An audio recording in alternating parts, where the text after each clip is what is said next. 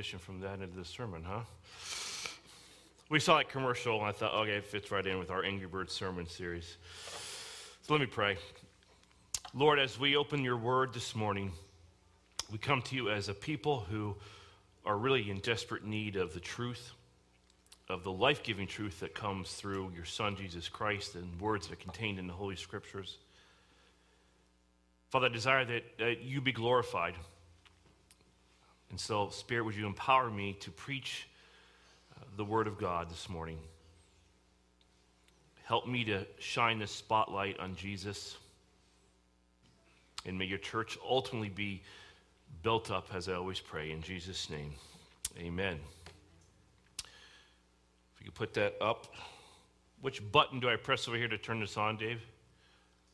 No, I can do it, but just which button is it? the power button. Thank you, Lydia. Lydia, come up here and, and, since you have your eyes, come press the power button since you did that. And so, um, okay, find the power button there. I wanted to begin by our continue our Angry Bird series. Here is the verse. Oh, Lydia doesn't know where the power button is. I want this on video. My daughter said to touch a power button. She doesn't know where the power button is. This is live on YouTube, and Lydia Stuffman does not know where the power button is. There we go. Thanks, Dave. Okay, I just looked to this rather than turn around. Anyways, here's a verse I want to just uh, begin with, and you can just read this. You don't need to go there. Woe to the world because of offenses, for offenses must come, but woe to that man by whom the offense comes. We've been talking about angry birds and how to deal with conflict and offense and the, the prevalence that it uh, is given within Scripture. I want to begin with a, a story, um, true story. Uh, when I was working with, with Campus Crusade for Christ, um, we had a very close staff team in the mid 90s. Um, we just all got along. Um, you know, you have people from varying theological backgrounds and personality types and so on, but this a very, very close um, staff team. Um, there was a, a, couple that was serving at a, another campus, and um, it just wasn't a good fit for them there. And so they came to uh, Bowling Green State University and joined our team. And unfortunately, from the very beginning, you could tell that it wasn't going to be a good fit either. Um, this young man had come to serve under our current campus director within a few years to then become his own campus director at his own university. And um, he was a, very good, close friend of a, our current campus director. And I remember sitting uh, at one of the, the few meetings that we had as a staff team when the leadership position was given to this young man. And he was changing a few things on our agenda or, or within our framework and our teaching system that he just did on his own.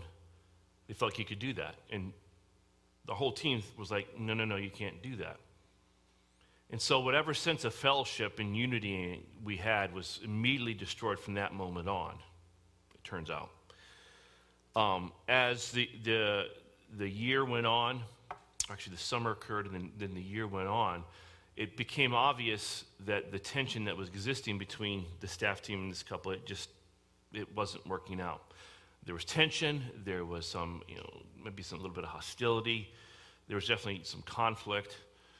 So at that time, one of the popular books that was been written was by Larry Crabb called Connecting. Anyone ever heard of that book before? It's how to deal with kind of conflict and healings in your past and so on and so forth. And in an attempt to just not deal with the elephant in the room, we were reading this book as a staff team and going to deal with some of these issues. And so one of the chapters in the book, I believe, talked about just kind of airing things out. And so we had this uh, staff meeting where we were going to just kind of discuss some of these issues because it wasn't doing any good to not deal with it. And I think I've told part of this story to you before, but when the time came um, for this portion of our, our meeting, I let it off and just said to this, this young man that I feel like I have to have a reason for everything I do within ministry. And just being honest, it turns out that that was the sentiment of most of the staff team. But he immediately fired back and said that I sacrifice faith or sacrifice reason for faith. And as the discussion went on, it got tense. The, the campus director's wife just got up and left. And unfortunately, what came about was, and it was even unfortunate in the way that the seating was set up, there was this couple, and then here was kind of everybody else, and it was pretty much everybody else in this couple. And that's not a good thing. But we wanted to deal with the conflict and get the elephant out of the room and so on. You know what, what we're doing here. Well, what happened was the very next staff meeting the following week, all the staff team except this couple was stunned when we showed up to this meeting, and there was this couple, and they had a student with them. And it was one of the students that I was working with, I was discipling. And we wondered why the student was there, and he was there to join their side on this conflict. So, in other words, this couple had gone outside of the staff team and involved a student. That didn't sit well with the rest of the staff team, and we couldn't understand why the campus director even allowed that to happen. So there was a further deterioration in the relationship we go on, and I remember at this same couple's house, months later, or maybe even maybe even the following year, my memory's a little hazy. There was another issue that came up, and this man brought another staff member. She was a female and she was a wife. By arguing, brought her to tears in front of everybody in the staff team and he would not repent or would not apologize for it.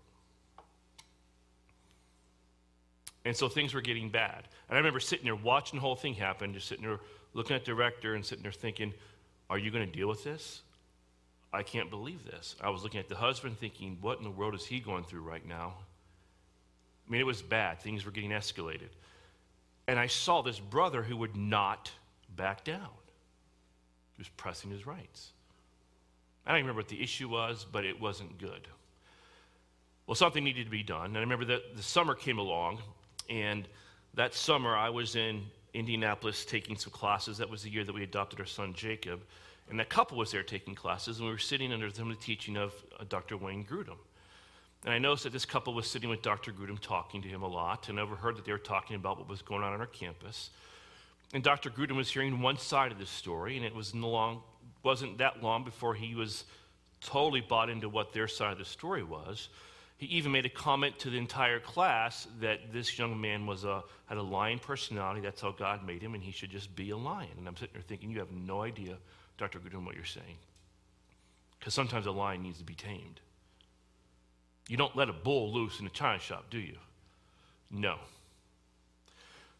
Well, we went into, you know, the, there was going to be another year that this couple was there, and the staff team and the area staff team had got involved and put some restrictions on this, this young man because the damage he was causing through his offending people.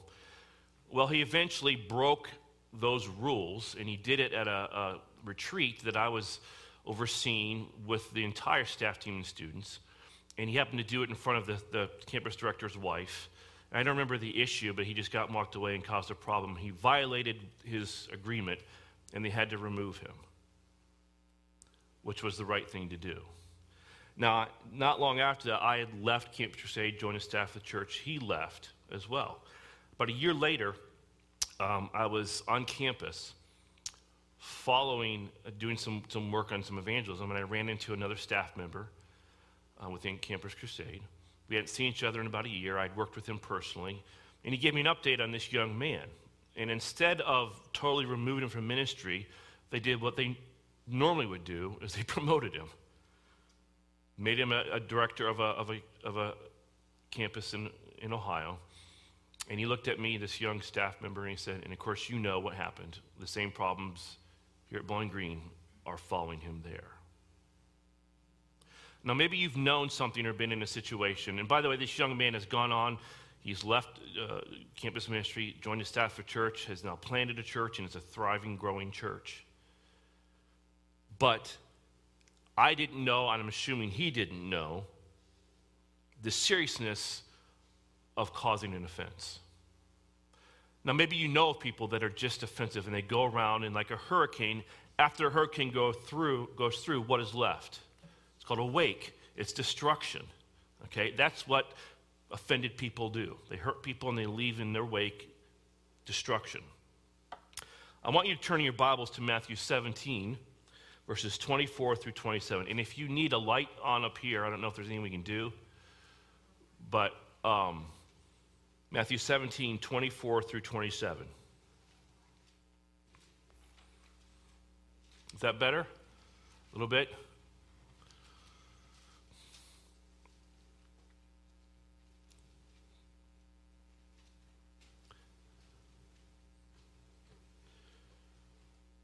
We all have our blind spots.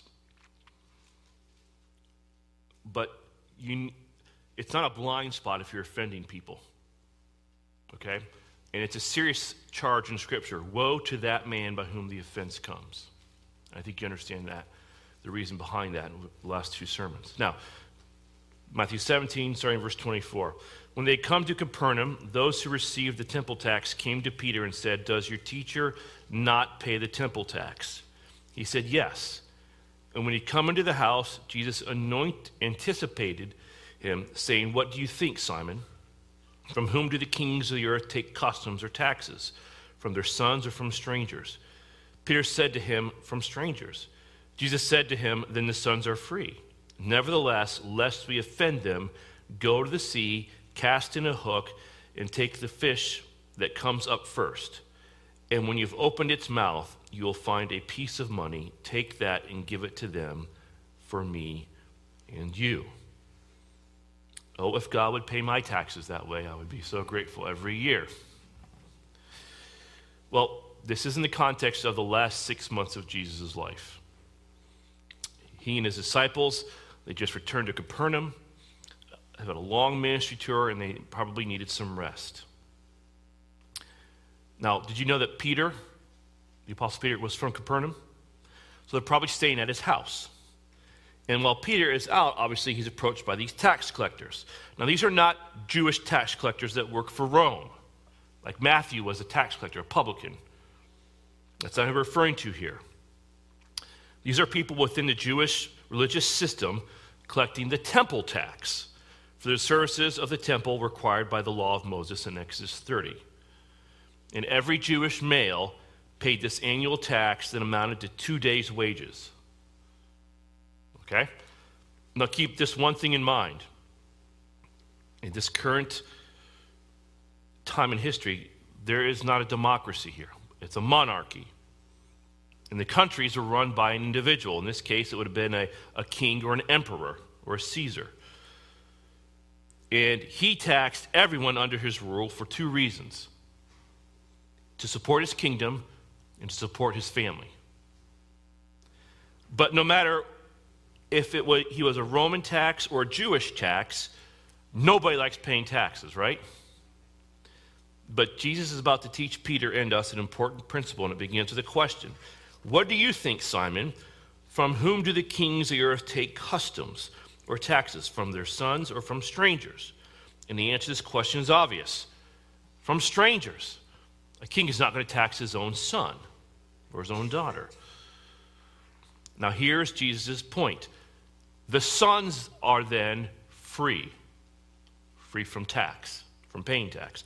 The sons are not the one who pay taxes, they're the ones who enjoy the benefits of the tax. The sons live for free and are freely provided for. But this official received the temple tax. Okay? And that begs this question Who was king and owner of the temple? What's the answer? Who owned the temple? God the Father, right? He was the owner of the temple. And if you're familiar with the Gospel of Matthew, you're going to know that Peter had just received in an earlier chapter, chapter 16, of Matthew, the revelation from God that Jesus was the Christ, the Son of the living God. So, what Jesus is asking Peter is really this If I am the son of the one who owns the temple, then am I not free from paying temple tax, correct? Follow me so far? And the answer is, of course, yes. He would be exempt from paying the tax. But what does Jesus do? Even though he has proven he was free from paying tax, in order not to what? Offend, he paid the tax. And so here's the point in this introduction Jesus did not use his freedom to offend. We too are sons and daughters of a king, right? What's our king's name? Jesus. What does he own? Everything. So, therefore, in regards to taxes, we should be free and exempt from paying taxes, right? But we pay taxes because that's what he requires. That's what God's law says. But even though we are free, we are bound by a greater law, the law of God. And the law of God, as we're going to find out, says, do not offend.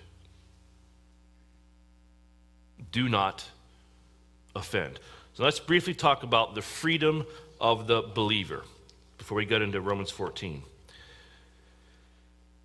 When you come to Christ, for example, before Jesus even died on the cross, God's people, the Israelites, the Jews, they lived under a complex system of, of laws, and those laws served as a moral compass and a guide in their life.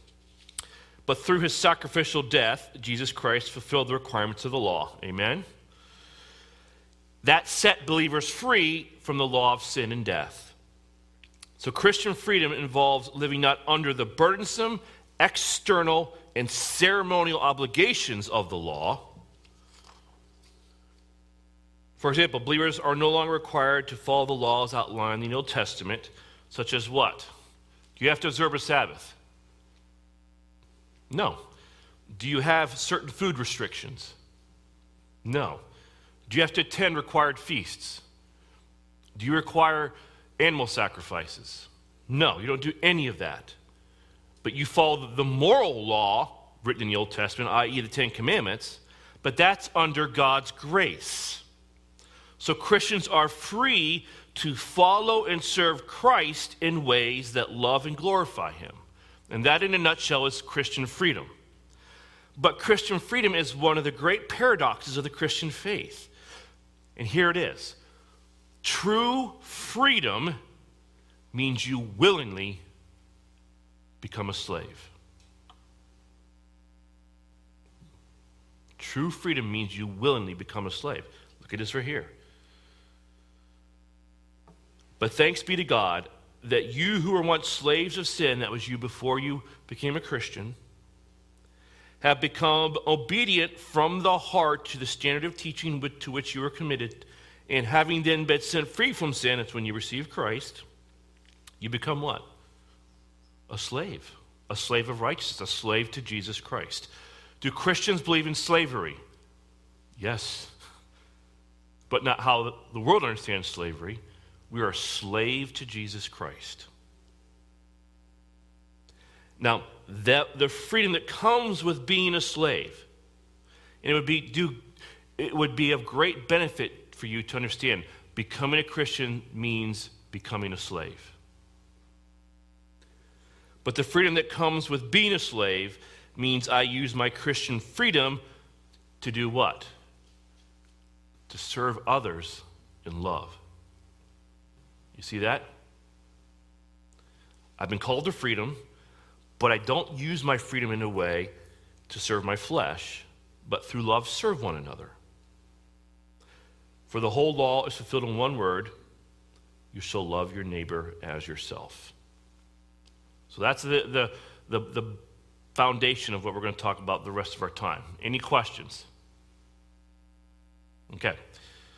Now, let's talk about the limits of Christian freedom. Get your Bibles out, turn to Romans 14. We're going to go through this chapter, and then that'll be the end of the sermon. Romans chapter 14. We'll kind of take it a couple verses at a time and, and briefly explain it to you. As you're turning there, you can just listen. The first 11 chapters of Romans lay out the doctrines of the Christian faith, kind of summed up with the main doctrine of justification by faith. You are justified in God's eyes by your faith in Jesus Christ, not by anything you do. And starting in chapter 12, through the rest of Romans, you're going to find commandments or the ethics of the Christian faith. All of these commandments found in the book of Romans can be summarized by one word. From chapter 12 on, it's just the word purity. God's church is to be pure, it's to be holy, it's separate from the world, separate from sin. But here's the thing sin isn't the only problem that the church must face. There is within the church another potentially sinful problem that the church has to deal with and wrestle with. And if it's not dealt with, and I've seen it happen, it can cripple a church. And it's a relationship between strong and weak Christians and the potential conflict that accompanies it.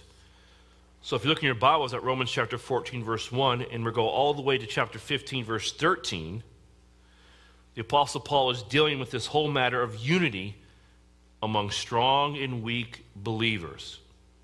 Now, to explain this in the simplest terms, by definition, a strong believer is one who understands Christian freedom.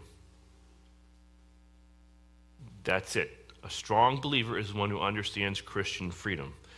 A weak believer is one who does not understand Christian freedom. The temptation to sin comes, now watch this, when the strong believer despises the weak believer, and the weak believer condemns the strong believer. You with me so far? Now, in the church in Rome, you had Jews, and they were saved out of the legalistic Judaism that was accustomed to traditions. They would faithfully observe dietary laws, holy days, feasts, and festivals. Now, they were set free from these traditions when they believed in Christ, but some still felt bound in their conscience to observe these ceremonies and rituals. In the church in Rome, you also had Gentiles, and they were saved out of paganism. And they were accustomed to idol worship and the eating of meat sacrificed to idols and to these just debauched orgies. And they were set free from these pagan practices, but when they believed in Christ, or when they believed in Christ, but they were bothered in their conscience to anything resembling these pagan rituals. So there was this perfect recipe for conflict. You have the legalistic believer who sees freedom as sinful, and you have the free believer that sees legalism as sinful. In Romans 14, Paul gives us some principles to guide us through these tricky situations. Start with verse 1. Now accept the one who is weak in faith, but not for the purpose of passing judgment on his opinions. So the one who's weak in faith is weak in the sense of what it takes to believe he's really free to enjoy any kind of food, and he's free to enjoy any kind of day. But guess what? He's too weak to believe that. You ever know anybody like that? It doesn't have to be food or days, it could be dancing or smoking or drinking. They're free, but they're too weak to believe that. And so Paul says to the strong believer, what? Accept them. See that? Not for the sake of arguing or passing judgment on the weak believer, but for the sake of unity and love within the fellowship. In other words, take him fully into your fellowship. Because this is primarily addressed to the strong believer, this section here.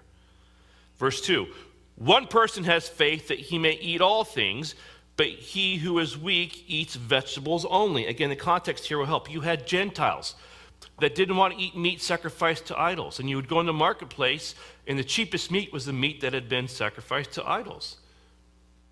And they didn't want to eat that meat. So, guess what they did? They became vegetarians. Jews wanted to be kosher. And they wanted to eat in the marketplace. They didn't know if the meat was, was pure. It could be pork, which they're not allowed to eat. So they became vegetarians. Okay? So the person who is a strong believer he eats all things. Okay? The person who eats only vegetables is the weak believer. And the weak believer only eats vegetables out of fear that if they eat meat that could have been sacrificed to idols, or they could be eating meat that was unclean by Jewish standards. So you have this weak Jewish or Gentile believer, and they're hung up on this issue of food. And you have some within the church that they're free to enjoy their liberty. They can eat whatever they want. And some are bound by their conscience and they cannot eat it. And we go to verse 3. The one who eats is not to regard with contempt the one who does not eat. And the one who does not eat is not to judge the one who eats, for God has accepted him. And this is where the temptation to sin enters the picture. Paul's command is for the strong believer not to look down on the weaker believer. And the weaker believer is not to condemn the stronger believer. Well, why? Because God has accepted them. You see that? He's accepted both. Who are you then to not accept them if God accepts them? You ever think that way when you're in conflict? So when the temptation to despise or judge another believer comes, remember this God has already received this brother or sister fully into his fellowship. Verse 4 Who are you to judge the servant of another? To his own master he stands or falls, and he will stand, for the Lord is able to make him stand. Again, the strong tend to despise the weak, the weak tend to condemn the strong, and here's how this typically plays out. As a strong believer, you tend to look at the weak, legalistic person who can enjoy their freedom in Christ and think they may end up falling away from the faith as they despair of the Christian life with all of its rigid rules. You ever think that way about somebody? A weaker believer? Well, the weak look at the strong and say, they don't have any rules. They're pushing the limits of their freedom. They're so far away from God's plan they're going to fall away from the faith.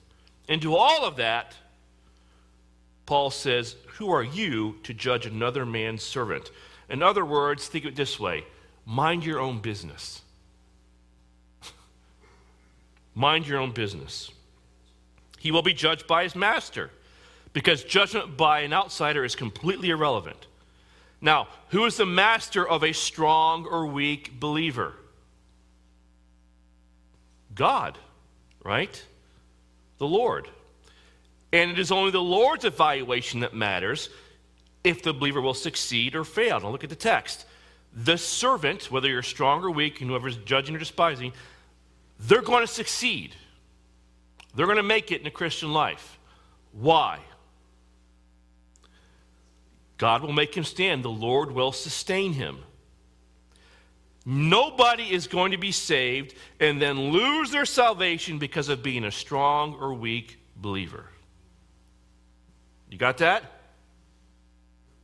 Okay. Verse 5 One person regards one day above another, another regards every day alike. Each person must be fully convinced in his own mind. He who observes the day observes it for the Lord, and he eats does so for the Lord, for he gives thanks to God.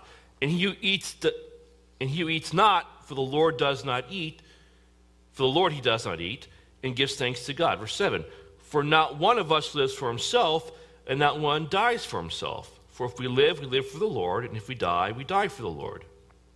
Therefore, whether we live or die, we are the Lord's. For to this end Christ died and lived again, that he might be Lord both of the dead and of the living. And Paul's point is simple in all that, those verses there that even though the strong exercises faith one way, and the weak believer exercises faith in another way, think of it this way the strong feels free to smoke a cigarette, the weak does not. The strong feels free to drink alcohol, the weaker brother does not. The strong feels free to dance, the weaker does not. They do it to please the Lord because the Lord is sovereign over each. The key here is that each person must be fully, it says there, convinced in his own mind. Do whatever you think you ought to do. Why? Because the issues of dancing, smoking, drinking, or of eating food, or of observing holy days, it's a non moral issue. It's really not addressed in Scripture. See, the Sabbath and food, they were dead issues at that time. They'd already been decided. But Paul's point is he doesn't want people to train themselves to violate their conscience. Because if you do that, you're going to end up with bigger problems. Because if your conscience tells you that you need to exercise your faith through traditions in order to please the Lord, then guess what? Do it. Do it. If your conscience tells you that you need to exercise your faith freely in order to please the Lord, then do it. And let me give you an example that you might be able to relate to worship music or style of worship in the church. You know that, right? The big dilemma a couple years ago? Do we worship God through traditional hymns or through contemporary worship songs? Is this a moral issue? Have churches divided over this issue? Yes. It's a matter of what? Opinion. 14.1, it's opinion. Now, if you feel hymns are more pleasing to God in worship, then guess what? Worship God through hymns. If you feel contemporary worship songs are more pleasing to God in worship, then worship Him through contemporary worship songs. That's what those verses mean. You got me so far? You guys need a break? Okay, verse 10. But you, why do you judge your brother? Or you again, why do you regard your brother with contempt? For we will stand before the judgment seat of God, for it is written, As I live, says the Lord, every knee shall bow to me, and every tongue shall give praise to God. So then each one of us will give an account of himself to God. We accept others because the Lord accepts others. We accept others because God sustains them, God is sovereign over them. And finally, this last point is that the Lord alone is the judge of everybody, the weak and the strong. When we judge others, either by despising them or condemning them, we are playing the role of God. We must not forget that we will one day bow our knee before Him to whom we will give an account. Next verse. Therefore, let us judge one another. Let us not judge one another anymore, but rather determine this not to put an obstacle or a stumbling block in a brother's way. See, now, this is where he's talking to the strong believer. Yes, both strong and weak believers must not judge each other. But this verse is addressed to the strong believer. He must restrain the use of his freedom in order to build up the weaker brother. Now, the word therefore is to remind us that since the Lord accepts the strong and the weak, since the Lord is able to hold up the strong and the weak, and since the Lord is sovereign over the strong and the weak, and since only the Lord will be the final judge of the strong and the weak, therefore don't judge, and to the strong believer, be sure you don't offend the weaker believer. And there we go again. If you offend the weaker believer, what can happen to them? In the exercise of your freedom, if you offend another believer, what can happen to that offended believer? They fall into the trap of offense. And then if they stay in that trap, what happens? They're captive by Satan and they do Satan's will. Verse 14 I know and am convinced in the Lord Jesus that nothing is unclean in itself but to him who thinks anything is to be unclean, to him it is unclean. For if because of food your brother is hurt, you're no longer walking according to love. Do not destroy with your food him for whom Christ died. You can think of food as drinking or smoking or dancing or anything. It could even be, and it's happening right now, being vaccinated. Right? Now it says this I know and am convinced by the Lord Jesus. Paul wrote that. Do you know what he's saying there? He personally, in his devotions with the Lord, received a personal message about this that nothing is unclean in itself. In other words, food and all kinds of food, drink, including alcohol, cigarettes, dancing, television, music, etc. Nothing is unclean in and of itself. Everything that God has made is what? Good, right? But if your conscience tells you that something that is clean is unclean, then guess what? It's unclean to you.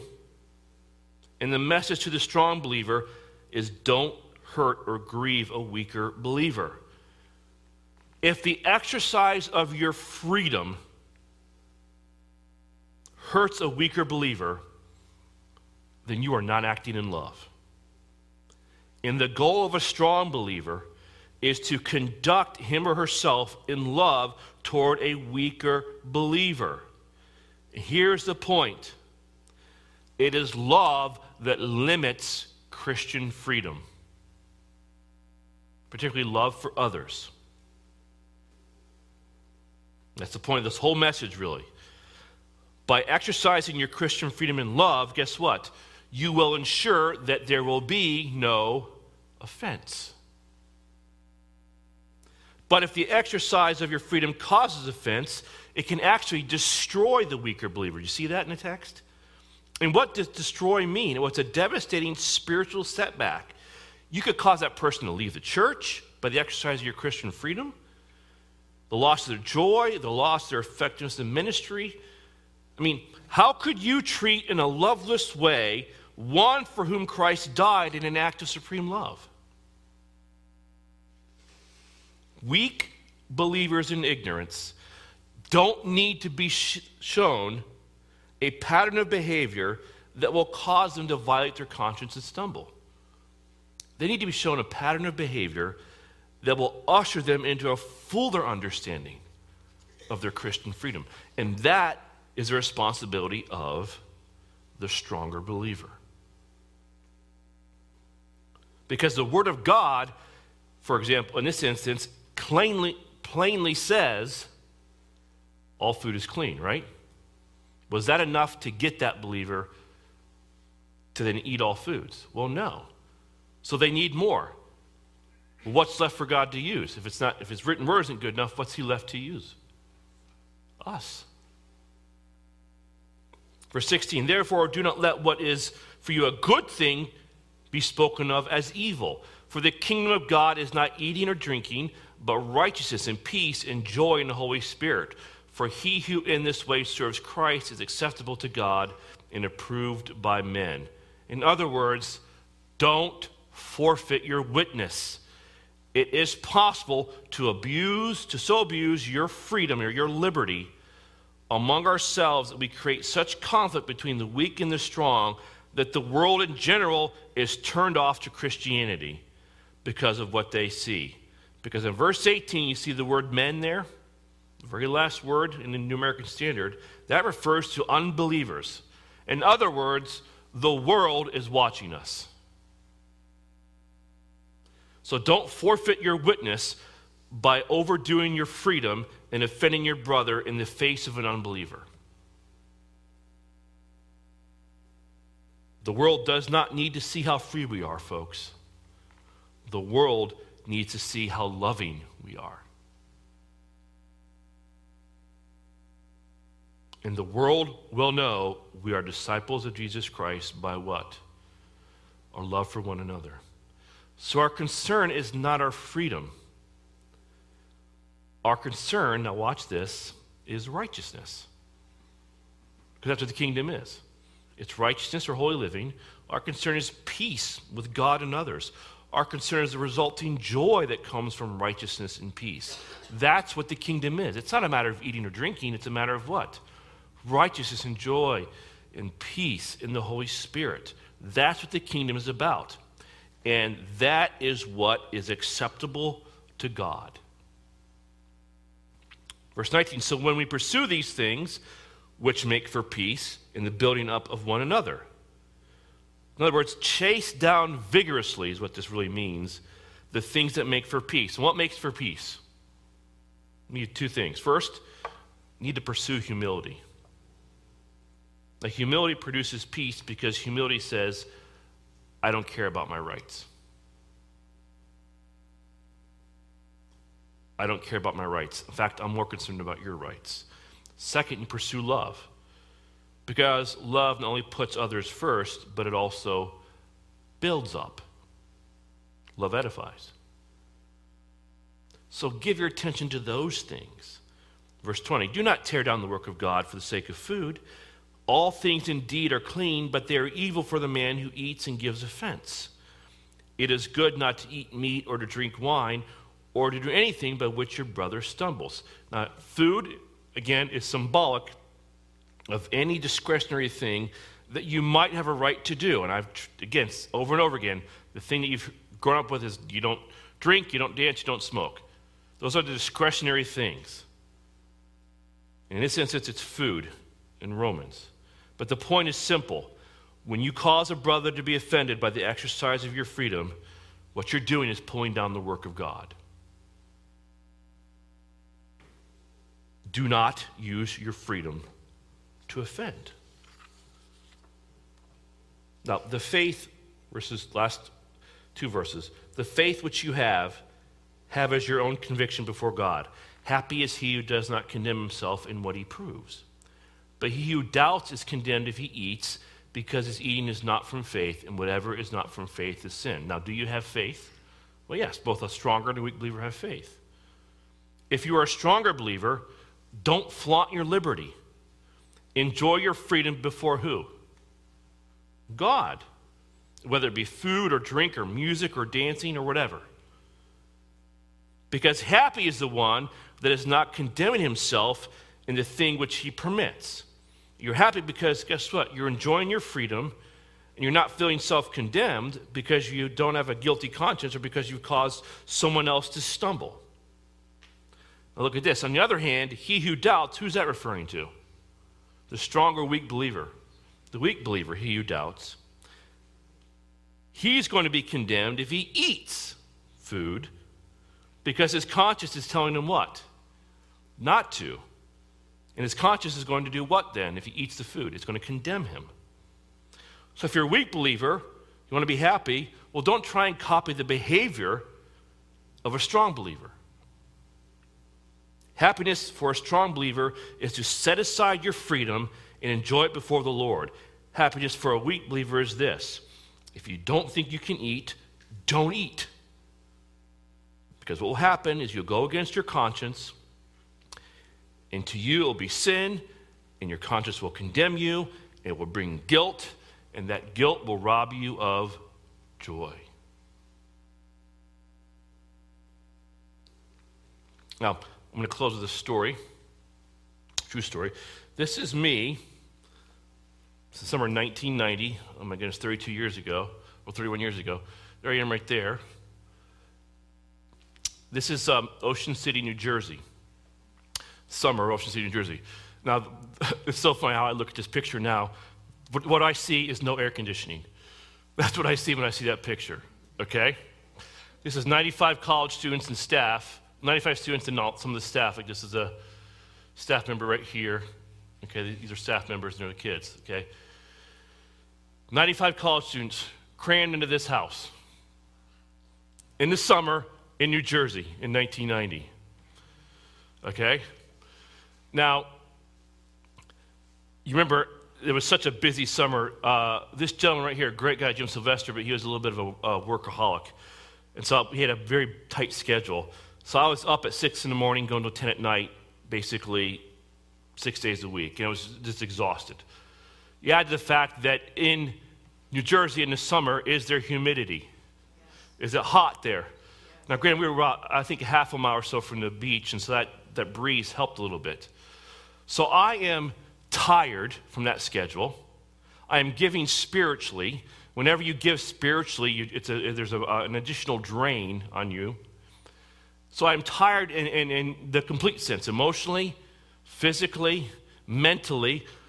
I'm a situational extrovert, which means that I can be introverted or extroverted, but I'm with people all the time, so I can't get alone. So guess what?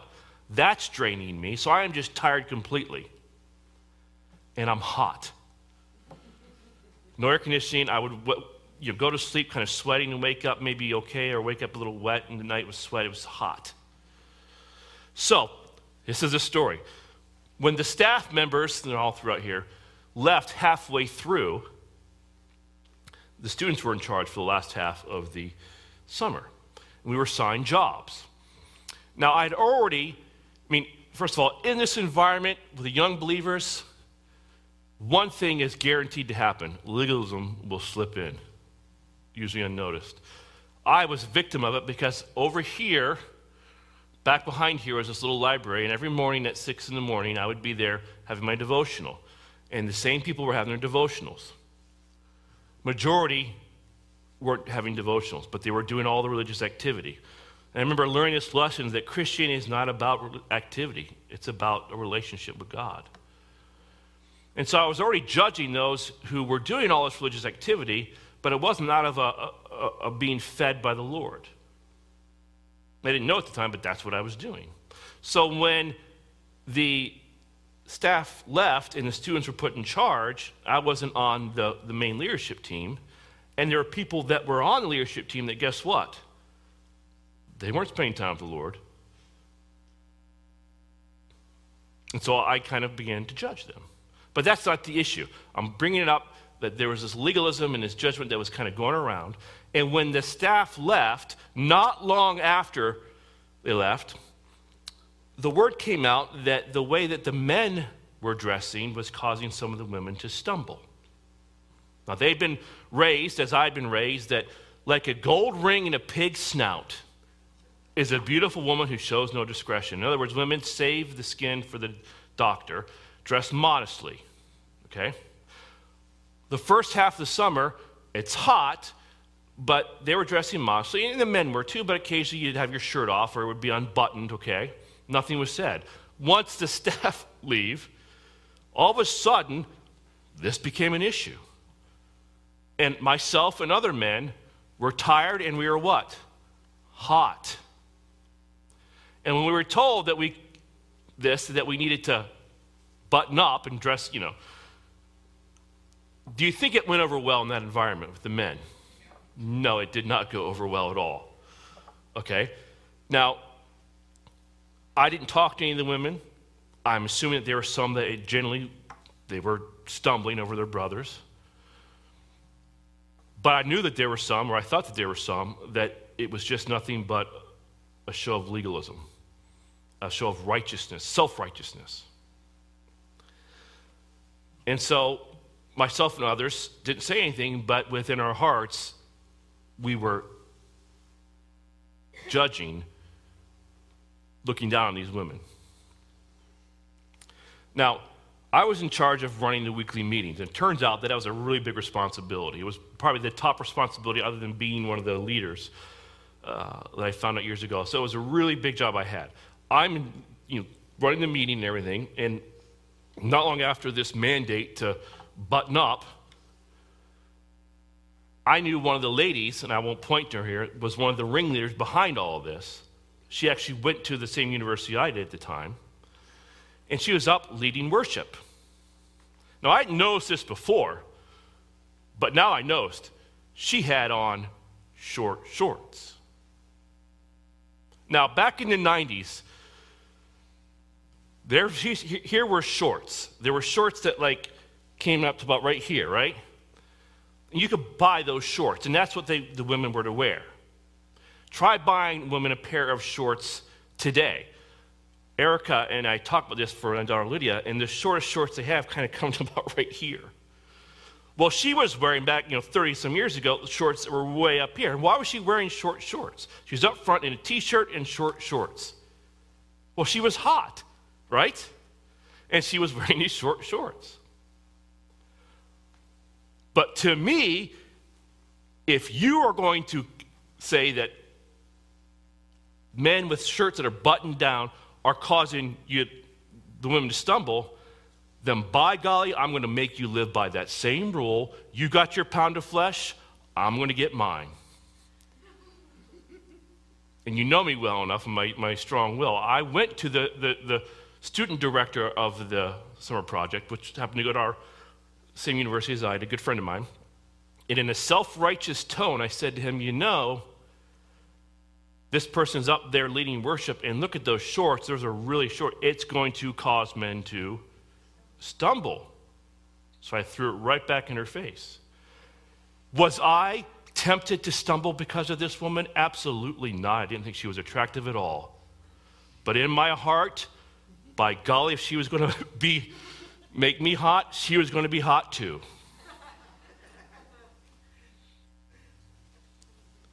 Now, was I condemned? Was I despising my weaker sisters? Absolutely.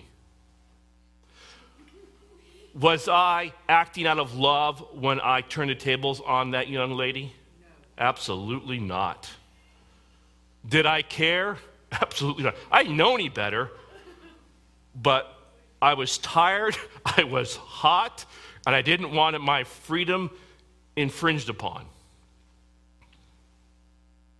Now we're going to be done for the day because I got I ended up writing two sermons this week because there's a whole other section on this. I have another story from this summer that I can share with you next week. But you get the point. You know, we walk in love, so and it's love that limits our freedom so as not to offend. And you all know of your own stories and have heard stories of churches that have broken up or there have been divisions or people leave churches because of some sort of offense. Someone's done something, whether intentionally or not. We don't want to be like that, the first story, that young man. You want to love and act out of love because that ensures that there will be no offense. Amen? Let's pray. Father, we close this time. We thank you for your your word to us. And as the application point says, teach us how to exercise our Christian freedom in love, because that's what the world needs to see. In Jesus' name we pray. Amen. God bless you. Enjoy your day. I know the rain is coming, but have fun and go work off your Thanksgiving uh, meal if you like it. And I will see you next Sunday. Amen.